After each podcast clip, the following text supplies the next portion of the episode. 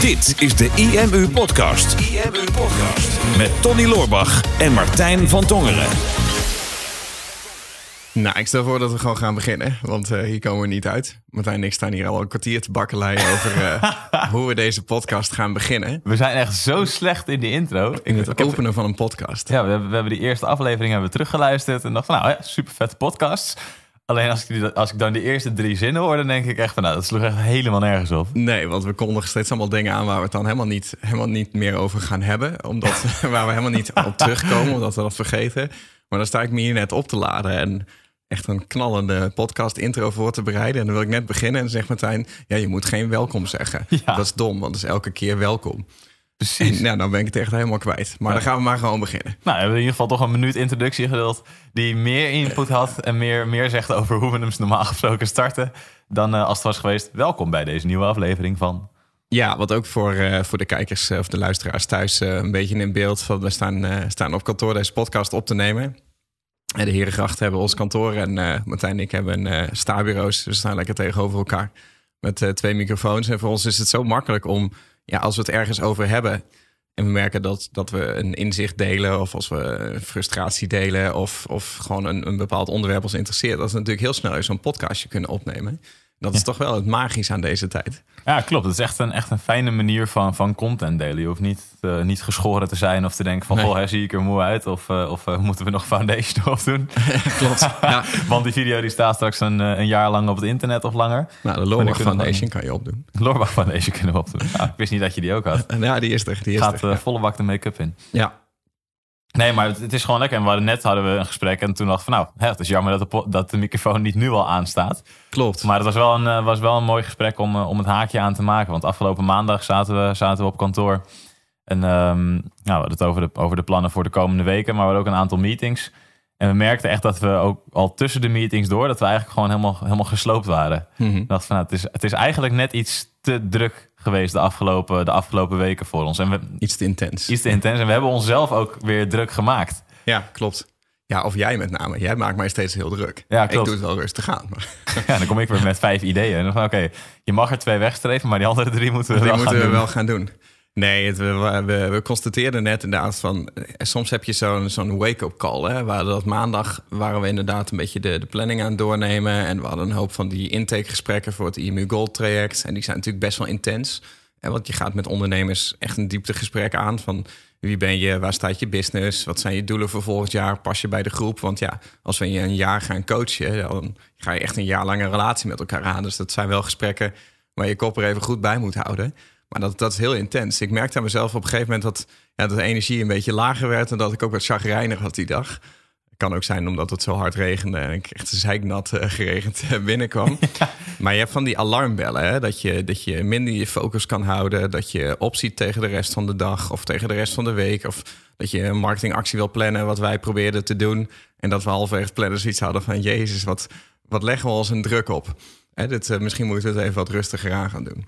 Ja, precies. Want we hadden het vorige week hadden we het, hadden we het onszelf ook alweer een stukje drukker gemaakt dan gepland. Want Ja. we, hadden, we hadden afgelopen vrijdag hadden we een eh, community building masterclass. Super tof seminar. Maar we hadden eigenlijk vlak daarvoor bedacht van nou, we willen met Sinterklaas toch wel een leuke actie gaan doen. Dus toen hebben we Ja. een pakjesochtend webinar gegeven. Nou, dat webinar dat was super tof om te doen. Kregen Ja. we ook weer energie van. We waren uiteindelijk bijna 800 mensen online daar bij dat webinar. En dat was gewoon echt een hele leuke interactie. En nou, we stonden lekker, eh, lekker naast elkaar tips te delen en leuk in te gaan op de mensen die online waren.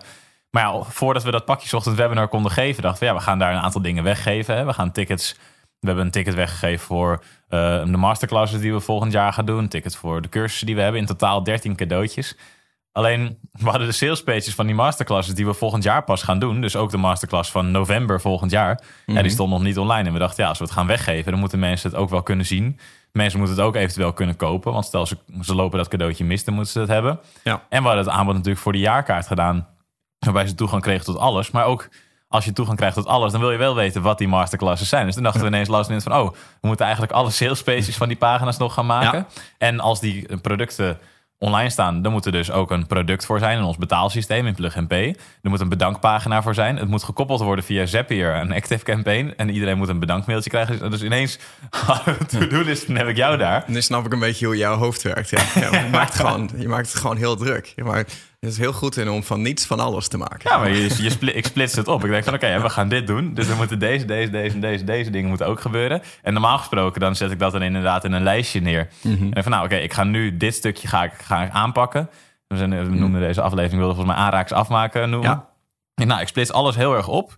Zodat ik weet, als ik hiermee aan de slag ga, dan kan ik hem daarna ook aftikken. En dan is het uit mijn hoofd en bestaat het niet meer, want het is geregeld. Ja. Dus ook als we zo'n actie gaan doen, dan zijn al die dingen zijn losse to-do-puntjes eigenlijk. En dan heb je het ineens heel druk.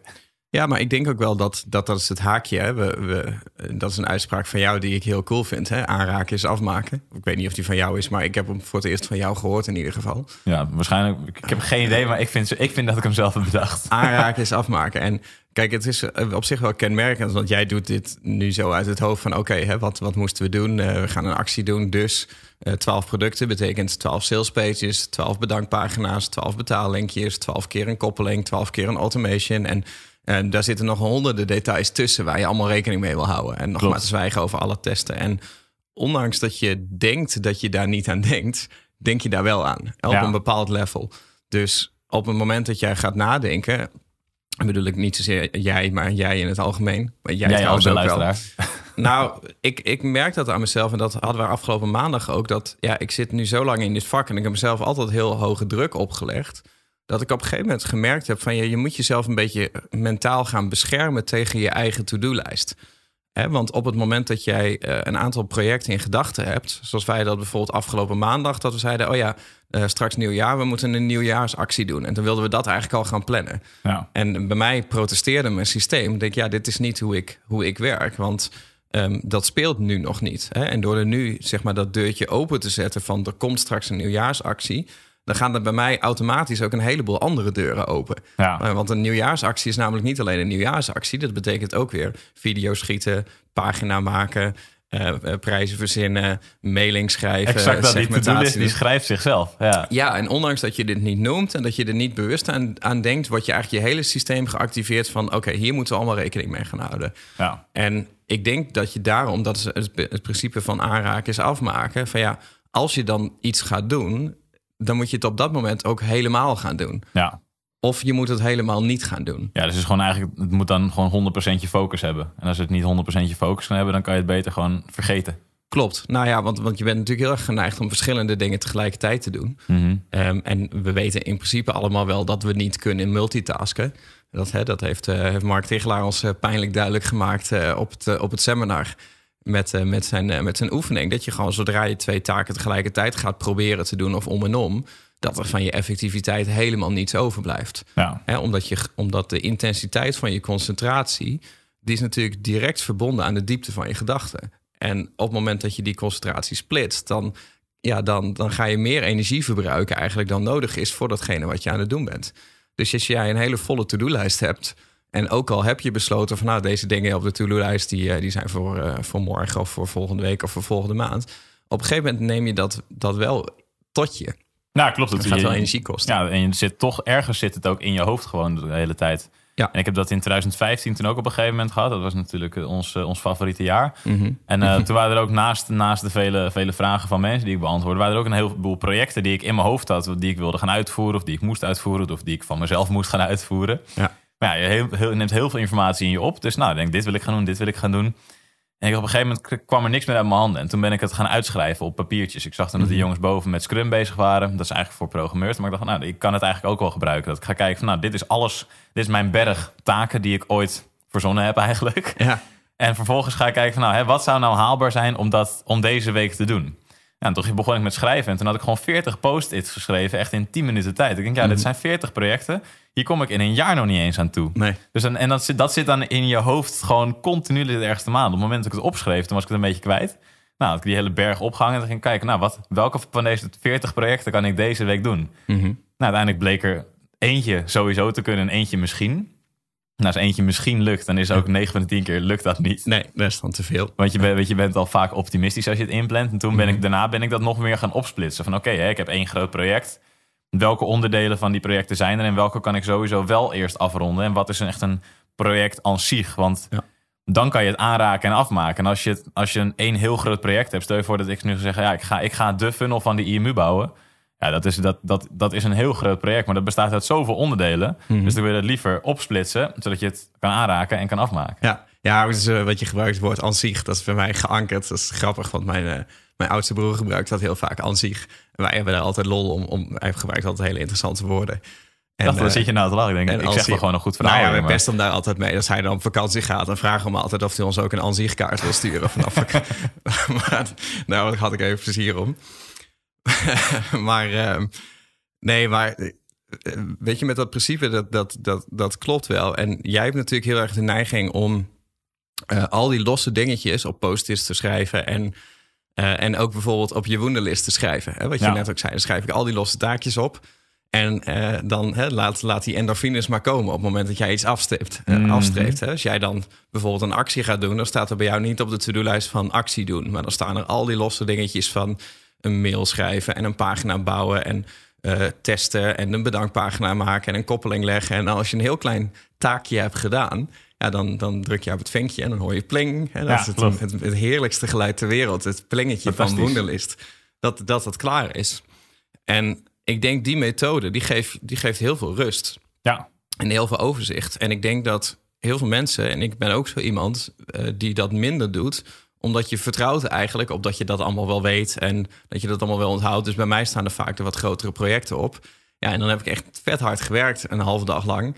heb je één keer pling. Ja, of juist nog niet. Want er moet dan nog één dingetje gebeuren waar ik dan nog moet wachten. En dan kan ik niks afplingen. Ja, En ja, dat stapelt zich dan op in je, in je systeem. Want ik denk dat, dat jouw jouw eh, onderbewustzijn altijd volledig bewust is van wat er allemaal nog moet gaan gebeuren. Ja, Dus dat denk ik raar ook. dat je onderbewustzijn ergens bewust van is. Maar ja maar het is wel aanwezig. ja, maar je onderbewustzijn weet dat. Dus op het moment dat je aan het brainstormen bent of je to-do-lijst aan het vullen bent of denkt van wat ga ik deze week allemaal doen, dat je jezelf natuurlijk heel snel overschat.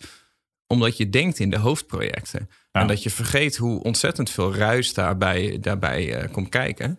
Ehm, en wat ik gemerkt heb, is dat je vaak alleen maar kijkt naar hoeveel uren je denkt dat het je zou kosten wanneer je er productief aan zou werken.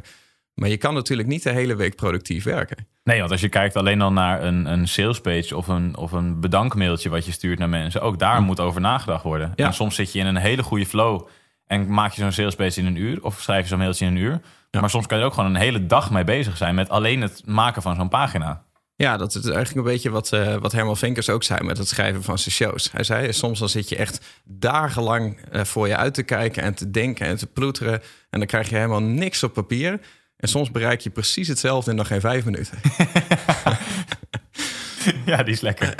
Heel herkenbaar. Ja. Maar nou ja, dat, dat, dat merk ik ook wel. Er is natuurlijk een heel groot verschil tussen, tussen taken waar je niet die diepte van concentratie voor nodig hebt. En, en taken die, waar je dat wel voor hebt. En Ja. wat mij heel erg aansprak van, van die actie die we hebben gedaan. Van ja, oké, enerzijds hebben we het ons even veel te druk gemaakt. Door meteen eh, voor zes cursussen een salespage te bouwen. En voor vier masterclasses een salespage en dat hele traject. Maar norma- normaliter zouden we dat uitgesmeerd hebben over, over 2019. ja, klopt. Dus dan zouden we in 2019 gaan we nu vier keer een masterclass doen. Nou, nu zijn die data die zijn er al. De salespages zijn er al. De betaalknoppen zijn er al. Alles is er al. En eh, dus ook de locatie en alle organisaties in één keer geregeld. Dus we hebben het maar één keer aangeraakt. En nu is het af. Ja, En normaliter zouden we gezegd hebben van we, we doen nu één masterclass. En dan, ja, zodra het jaar voordat, dan gaan we nadenken over die tweede. En dan gaan we dan een nieuwe salespage schrijven. En dan gaan we dan het proces weer in. En ik denk dat je heel veel energie kan sparen. Door, door het te, te bundelen. ja, Ja. Top, door er één ding te pakken. Denk, ja, ik zit nu in de focus om eh, wervende teksten te schrijven. Dus dan ga ik nu mailings schrijven, bijvoorbeeld voor de komende tijd. Ja, ik zit nu in de, in, de, in de modus om verkopende teksten te schrijven. Dus ik ga nu een salespage schrijven. Of ik zit nu in een gedachteloze modus. Hè. Ik kan echt geen beslissingen maken, bijvoorbeeld. Dus ik ga nu nutteloze dingetjes wegtikken die toch moeten gebeuren. Ja, ik ga nu in mijn boekhouding zitten doen. Of, eh, of ik ga inderdaad het kantoor opruimen. Of, eh, of wat dan ook. En zo kan je het natuurlijk wel een beetje gaan spreiden. Maar wel vanuit het principe aanraken is afmaken. Dat zodra je besluit om iets te gaan doen.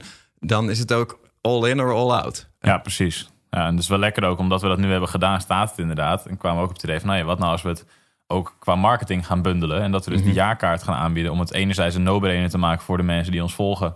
En dat graag willen, willen gaan doen, al die masterclasses. Zodat wij ook in onze marketing er geen rekening mee hoeven te houden volgend jaar. Dat wij die masterclasses weten van, nou, die zijn al vol. Dus we kunnen nu gewoon de marketing die we willen doen volgend jaar... kan gewoon volledig om onze softwareproducten draaien... of om de dingen waar we op dat moment mee bezig zijn. En niet met de dingen die we nu gepland hebben. Ja, klopt. Die masterclass, die hebben we, ja, die hebben we begin deze maand of vorige maand zo bedacht van nou, hè, we willen meer de diepte ingaan, dus we gaan die masterclasses plannen. Maar anders had het inderdaad heel veel van de workflow van het, van het komende jaar had dat gedomineerd. Ja. Omdat het altijd dan nog moest. Klopt. Ja, omdat het, omdat het toch eh, als ruis achter in je hoofd aanwezig is. Ik merkte het eh, toevallig, ik werd, vanochtend werd ik echt super onrustig wakker. Mhm. Want ik heb heel vaak dan, dan word ik wakker en denk volgens mij kan ik nog wel een uurtje slapen. Maar dan lig je een beetje zo'n slaapdelirium. Ja. En dan ben je al wel je, je dag een beetje aan het, aan het leven. Hè? Van wat gaat er allemaal gebeuren straks. En ik wa- was echt gestrest. Dat ik denk, ja, ik heb niet helemaal zicht op van wat moet er nou ook alweer. Want ik heb eh, een afspraak vanmiddag en ik heb nog een afspraak later op de middag. En ik heb vanavond iets. Ik denk, ja, sluit dat allemaal wel aan? Past dat allemaal wel? En ik dacht, ja, moet ik daar nog iets op voorbereiden? En toen kwam ik op een gegeven moment kwam ik echt ineens in eh, gedichtenmodus van, van de Sinterklaas van laatst. Want ik heb dat Terwijl je aan het dromen was. nou, niet om gedichten te maken. Maar ja, ik heb gewoon een paar weken in mijn hoofd gehad van... oké, we vieren Sinterklaas met de familie. Daar moet ik een gedicht van maken. We vieren Sinterklaas met het team. En we gaan een Sinterklaasactie doen met, met het bedrijf. Dus er moeten drie gedichten moeten er komen. En ik kon me daar steeds niet toe zetten. Maar het heeft zich heel erg opgestapeld in mijn hoofd. Van, ik moet nog, eh, zodra er iets belangrijks op de agenda staat... dan hoort daar een gedicht bij. En dat had ik vanochtend. Denk je, ja, maar die eh, meeting vanmiddag moet ik daar nog iets voor schrijven? Of moest ik daar nou ook nog een gedicht van maken? En dat is heel raar. Zo, dan was je wel echt ver weg. Ja, ik was heel, heel maar ik herinner me nog wel. Op een gegeven moment sta je dan naast je bed en denk ik... nee, natuurlijk hoef ik geen gedicht te schrijven als ik naar een theatershow toe ga. Of natuurlijk hoef ik geen gedicht te maken omdat we een AdWords-meeting hebben. Dat kan je, je kan ook prima een gesprek voeren zonder dat, het, zonder dat alles rijmt. Ja, Dus dat is een heel raar besef. Maar daarmee realiseerde ik me wel van... jeetje, wat, wat wordt dat dan opgeslagen eigenlijk in je systeem? Als jij langere tijd met iets rondloopt... Dat het, dat het heel snel in je systeem zit als een stressfactor... of dat het geassocieerd wordt met een bepaalde drukte die je hebt. Dus je draagt veel meer input met je mee...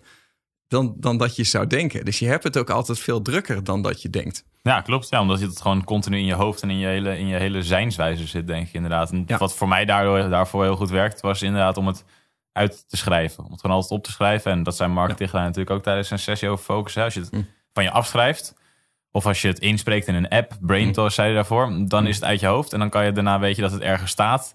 En dan kan je erop terugvallen op het moment dat het nodig was. En ik had dat gisteren zelfs nog. Ik had gisteren dat ik in de auto, ik had een geniaal idee. Ik weet niet meer wat het was. en waarom weet ik niet meer wat het was? Omdat ik op het moment dat ik het idee had, heb ik meteen die app Braintos geopend, ingesproken. Dat is naar mijn mail toe gegaan.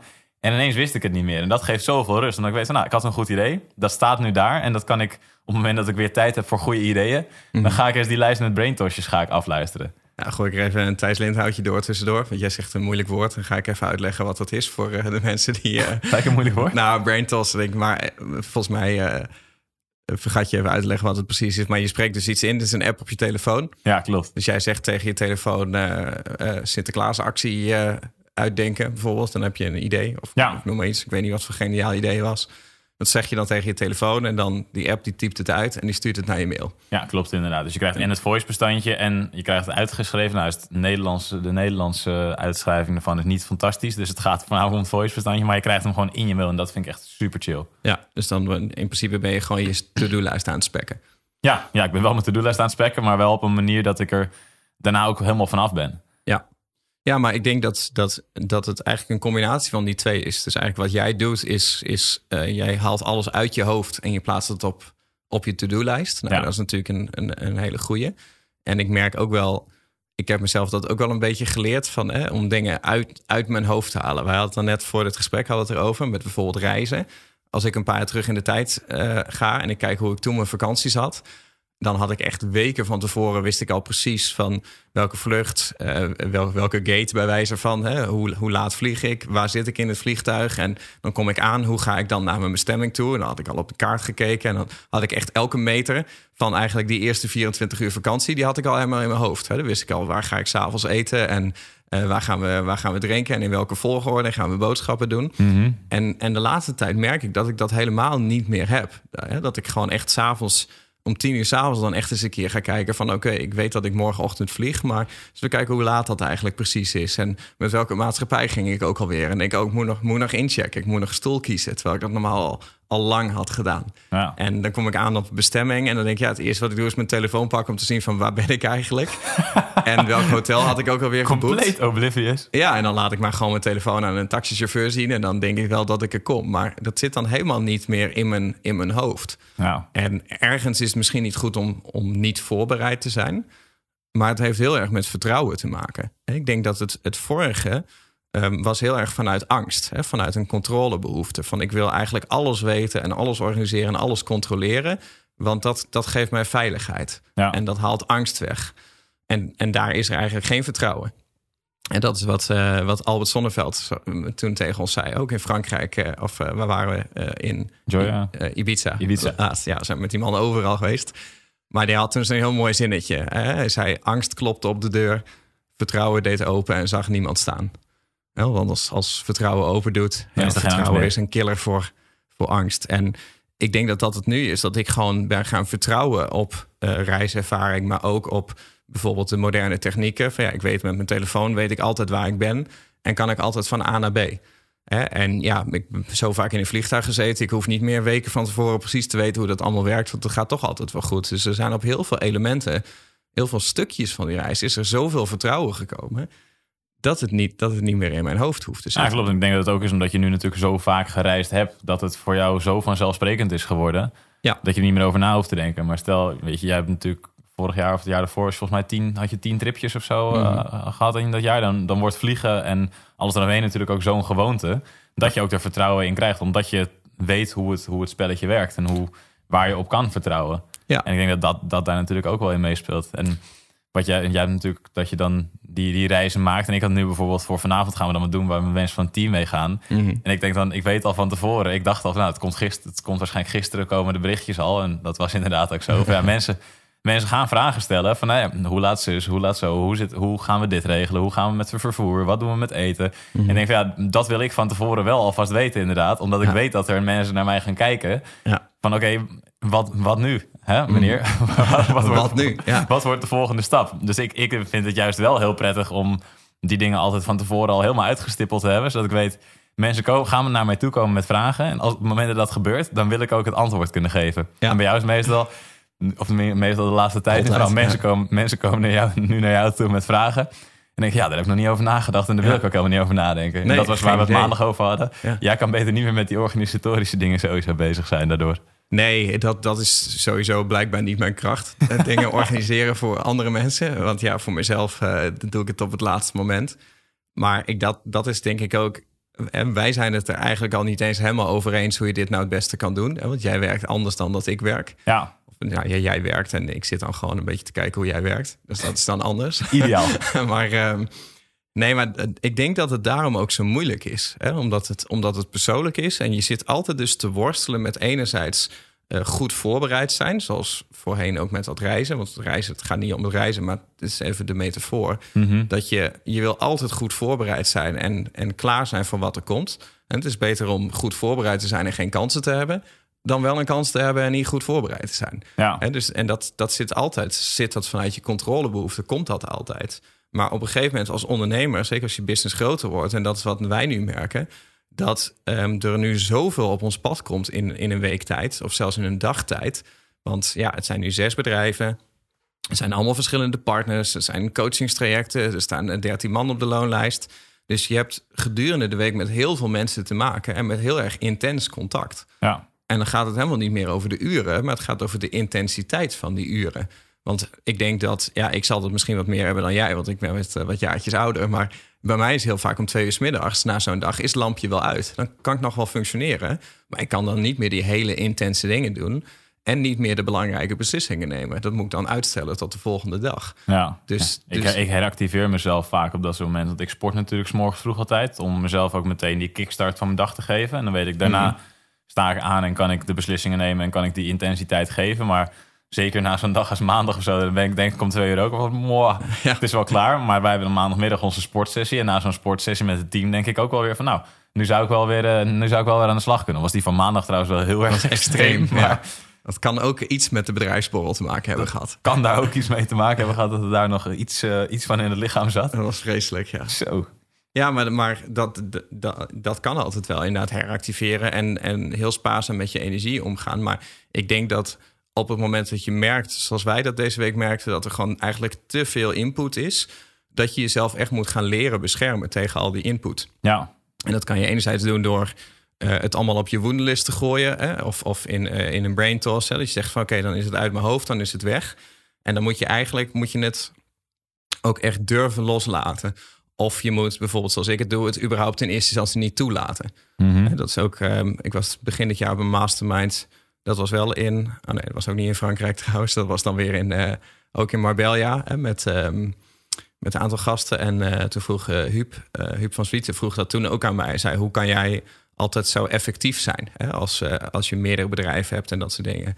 En ik wist toen in eerste instantie wist ik het ook niet goed, maar al discussiërende kwamen we erop. Zei, ja, blijkbaar laat ik heel weinig input toe. Ja. Dus er zijn heel veel ideeën die zij de hele dag hebben als ondernemers. En die alle ondernemers hebben. Ik heb dat helemaal niet. Ik heb helemaal niet heel veel ideeën. Dat is, voor mij is dat misschien wel een heel goed beschermingsmechanisme. Ik heb over het algemeen maar één idee. Ja, en, daar ga je dan volle focus en dat op. doe ik al acht jaar. Ja, Ja. precies hetzelfde. Maar uh, ik merk gewoon dat zodra er gedurende de dag en de week dingen naar me toe komen die, die te veel zijn, dat ik me daar gewoon helemaal van afsluit. En net als dat jij dan, of mensen gisteren vragen van ja, wat is morgen de bedoeling met die, met die show waar we naartoe gaan?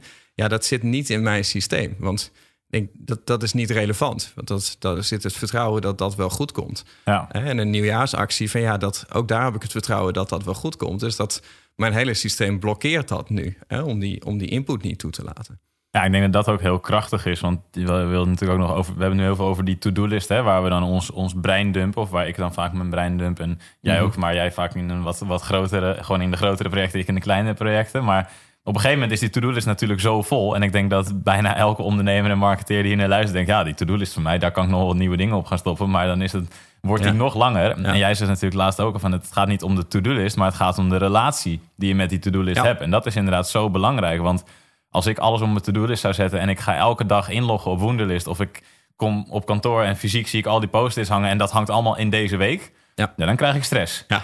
Maar daarom gaat het inderdaad in die relatie met de to-do-list dat alles wat je daarop zet, dat je dat opzij kan schuiven en daardoor kan vergeten. En dat je alleen nog datgene ziet wat je deze week, of eigenlijk alleen datgene ziet wat je vandaag, of eigenlijk alleen datgene ziet wat je nu op dit moment moet doen en alle andere dingen niet. Zodat je die focus hebt. En jij hebt dat mechanisme in jezelf ingebouwd van nou, Mhm. ik ga één ding doen. En alle andere dingen, dat, dat bestaat niet meer eventjes op dit moment. Mhm. En ja, ik heb het dan iets fysieker gemaakt door het op, op die lijstjes te zetten. Maar daar, op die manier werkt het wel. Want als je inderdaad alles continu... Als je continu bewust bent van alles en je hebt het ook continu in beeld. Als je je to-do-list opent en je hebt 100 of 200 of 300 punten. En dan word je niet rustiger van. Nee. Maar als het allemaal opzij hebt geschreven. Nou, ik heb ergens 300 punten staan die goed kunnen zijn voor mijn business. En vandaag ga ik hier aan werken. Ja, dan is het wel rustig. En dan kan je het aanraken en afmaken. Ja, klopt. Ja, ja oké. Ik merk dat je hem wel wil gaan afronden, omdat Nou, je de, de titel se. begint te herhalen. Maar, Nee, niet per se. Ik dacht juist wel, ja, de relatie met de to-do-list die, die, is wel, die is wel heel essentieel voor dit onderwerp, ja, denk klopt. ik. Maar dat, maar dat is denk ik ook wat je wel uit dit verhaal kan halen. Want we zijn misschien heel lang bezig om je uit te leggen dat als je een taak gaat doen, dat je die taak moet afmaken. Maar deze. Het enige inzicht wat je hieruit kan halen. Maar de, de, de worsteling zit hem, zit hem eigenlijk precies in, in datgene waar wij ook in zitten. En ik vind het altijd grappig om te zien.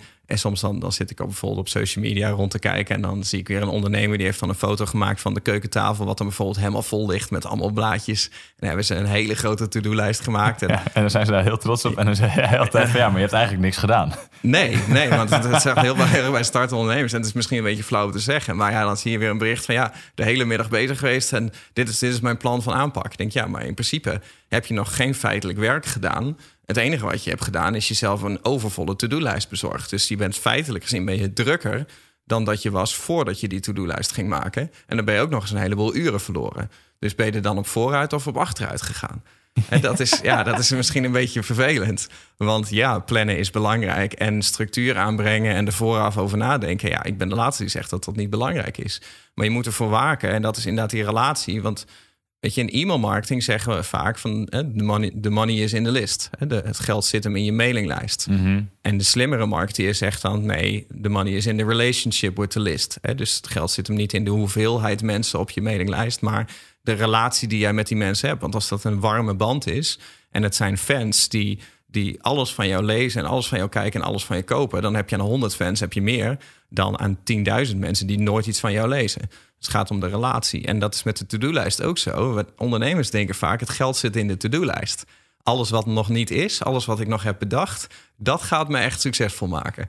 dus alles wat ik de jarenlang op mijn to-do-lijst heb gedumpt, dat is eigenlijk waarvan ik denk dat daar de grootste winst zit. Ja. Maar dat is niet zo, want er staan maar een heel paar dingen tussen over het algemeen die exact op dit moment de allergrootste impact op jouw business kunnen maken. Als jij eh, alleen al kijkt van hoe kan ik meer bezoekers naar mijn website gaan krijgen, dat kan je op honderden manieren doen.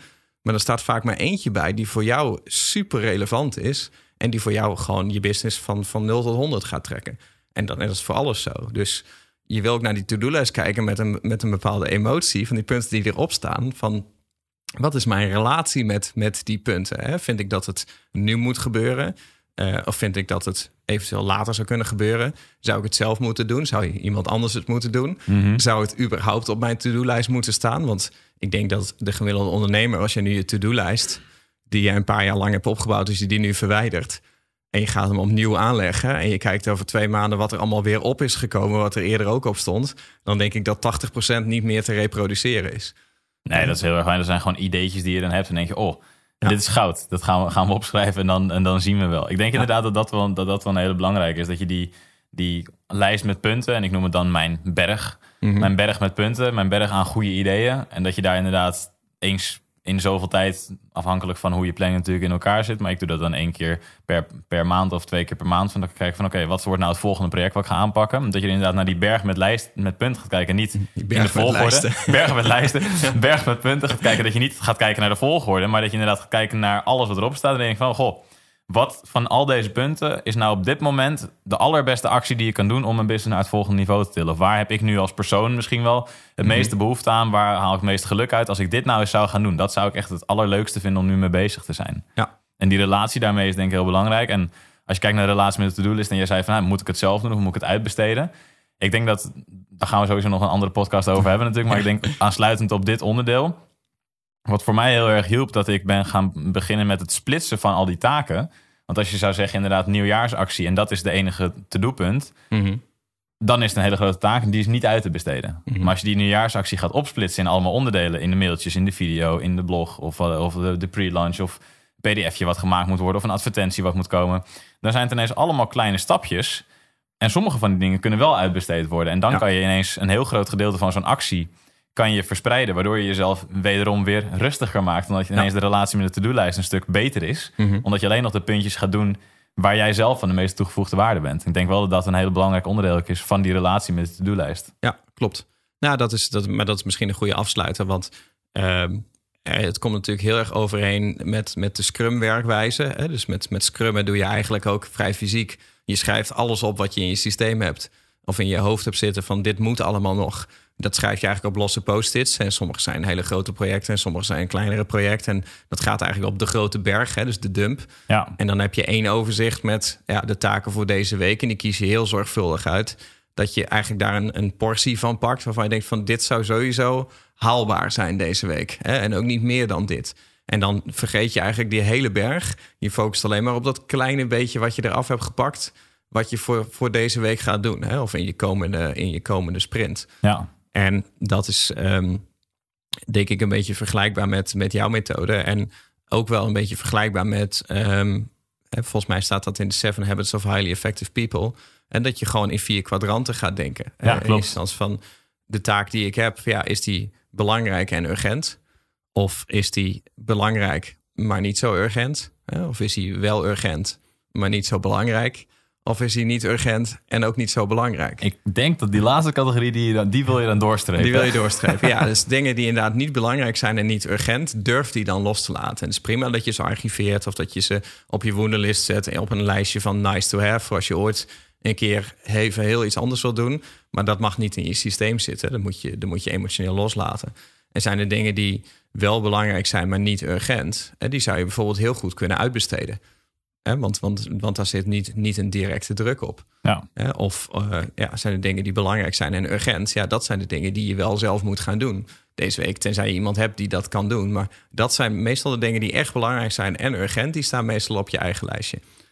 Ja, klopt. En ik denk, ik denk dat dat inderdaad zo is dat je daar zelf aan moet werken. Maar dat je idealiter soms voor de urgente dingen ook belangrijke en urgente dingen ook iemand hebt of een verlengstuk hebt die dat soort dingen ook kan doen. Want anders dan ben je altijd nog maar druk en dan ben je altijd maar bezig met die urgentie. Terwijl de juiste dingen die belangrijk zijn en niet urgent, dat is vaak waar je als ondernemer graag wil zijn ook. En dat is waar je wil bouwen en wil bezig zijn. Omdat je dan weet van hey, ik ben nu echt bezig met mijn business naar een volgend niveau toe brengen. Ja. Maar vaak door alle urgente dingen kom je aan dat stukje niet toe. Dus er zijn inderdaad onderdelen in die je kan uitbesteden bij belangrijk niet urgent. Maar ik denk dat je juist ook als ondernemer zijnde meerdere momenten per week of meerdere dagen per week ook in dat, in dat kwadrant wil zitten eigenlijk. Van hey, dit is wel belangrijk, maar niet urgent. Zodat je ook die rust hebt Ja. om aan toffe dingen voor je business te bouwen. En alles wat wel urgent is en niet belangrijk, ja, dat moet je sowieso uitbesteden. Ja, klopt. Ja. ja. Nou, dus eh, allemaal perfecte samenvatting voor aanraken is afmaken. Hè? Want eh, we dachten, weet je, we gaan een podcast opnemen over een stukje time management. Maar ja, als we daar dan over gaan beginnen, dan geven we ook een complete time management cursus natuurlijk in één, eh, in één podcast. Nou, we zouden dit gewoon kunnen, kunnen gaan verkopen nu. Dit, ja, dat zou kunnen. Ja, dus dat wel- Als hij online komt, dan heb je mazzel gehad. Dan heb je maar- Daar gaan we het straks over hebben. Wat zullen we hiervoor vragen? Ja, maar ik denk, kijk, wij, wij hadden dit ook wel in meerdere stukken kunnen splitsen. Maar het is misschien ook wel het principe wat wij ons hebben aangeleerd. Van ja, als je dan ergens mee aan de slag gaat. En kijk, je merkt nu hoeveel er nu bij ons al loskomt. Terwijl we eigenlijk dachten, we nemen een podcast van 10 minuten op over alleen aanraken is afmaken. Maar er zit heel veel eh, parate kennis of ervaring of top of mind informatie. Wat eigenlijk loskomt zodra we het aansnijden. Dat is het perfecte bewijs eigenlijk dat zodra je ergens aan gaat beginnen. Dat je beter gewoon er all in kan gaan. Eh, en, en andere dingen los kan laten. Hè? Want Ja, dan klopt. ga je, ga je meerdere dingen tegelijkertijd doen en je gaat overal dit in losmaken, dan is dat te veel. Nou, klopt. Nou, we kunnen hem eventueel achteraf altijd nog opsplitsen natuurlijk in twee afleveringen. Ja. Maar dat, dat is een beslissing die we dan daarna weer kunnen nemen. ja, of dat we dus gewoon altijd door blijven praten. Want dan, dan kunnen we dit niet afmaken. We hoeven ook nooit meer iets anders te deze doen. podcast gewoon nog 80 jaar. Kijk, die mensen nu naar door. hun app en die zien echt staan zoveel uur nog. Oh, Ja, dat is heel lastig, ja. Ja, nou, ideaal. Dat lijkt mij een goede om inderdaad mee af te maken. Want anders dan komen we nooit aan de, aan de volgende taak op onze woendelist toe. Ik hoop dat je hier in ieder geval iets aan hebt gehad. Volgens mij, eh, volgens mij minstens, eh, minstens één inzicht wat je hieruit hebt kunnen halen. Uit, uit alle verhalen die wij, eh, die wij in je oordopjes of in je op koptelefoon of door je speaker hebben gegooid. Ja, wel, het is wel één disclaimer trouwens met aanraken is afmaken... dat het natuurlijk niet fysiek geldt. Als je iemand anders gaat aanraken... dan is het niet de bedoeling dat je diegene afmaakt. Oh. Want daar heb jij nog wel eens wat moeite mee gehad. Heb, heb ik nog wel eens wat moeite mee gehad. Maar dat is misschien weer een onderwerp voor een dat is volgende. een verhaal voor een volgende keer. ja, oké. voor nu nog een hele fijne dag en eh, tot ziens. IMU Podcast. Hey, super tof dat je hebt geluisterd naar deze aflevering van de IMU Podcast. Ik hoop dat je het waardevol vond en ik hoop dat je er inzichten uit hebt kunnen halen voor je online marketingstrategie, voor je business of voor jezelf als ondernemer. Het is namelijk ons doel met deze podcast om zoveel mogelijk mensen te helpen en inspireren voor een online marketingstrategie en voor hun business. En daarom wil ik je ook vragen of je ons wil helpen om die boodschap te verspreiden. Om andere mensen ook te attenderen op deze podcast. En dat kan je doen door dat bijvoorbeeld te delen in je Instagram story of via je Instagram profiel en dan imu.nl te taggen. Dus maak een screenshot van je podcast-app en deel dat even in je Instagram story of in je Instagram profiel. En als je dat doet, maak je ook meteen kans op een van onze expertcursussen. We gaan namelijk één keer per maand iemand uitkiezen die regelmatig onze podcast deelt, die regelmatig luistert en daar ook andere mensen op attendeert. En die krijgt dan een gratis expertcursus van de IMU naar keuze. Dus maak even een screenshot van je app, tag imu.nl zodat wij het ook zien. En dan wil ik je daar alvast heel erg voor bedanken. En hoop ik natuurlijk dat we je de volgende aflevering ook weer mogen verwelkomen. En voor nu nog een hele fijne dag.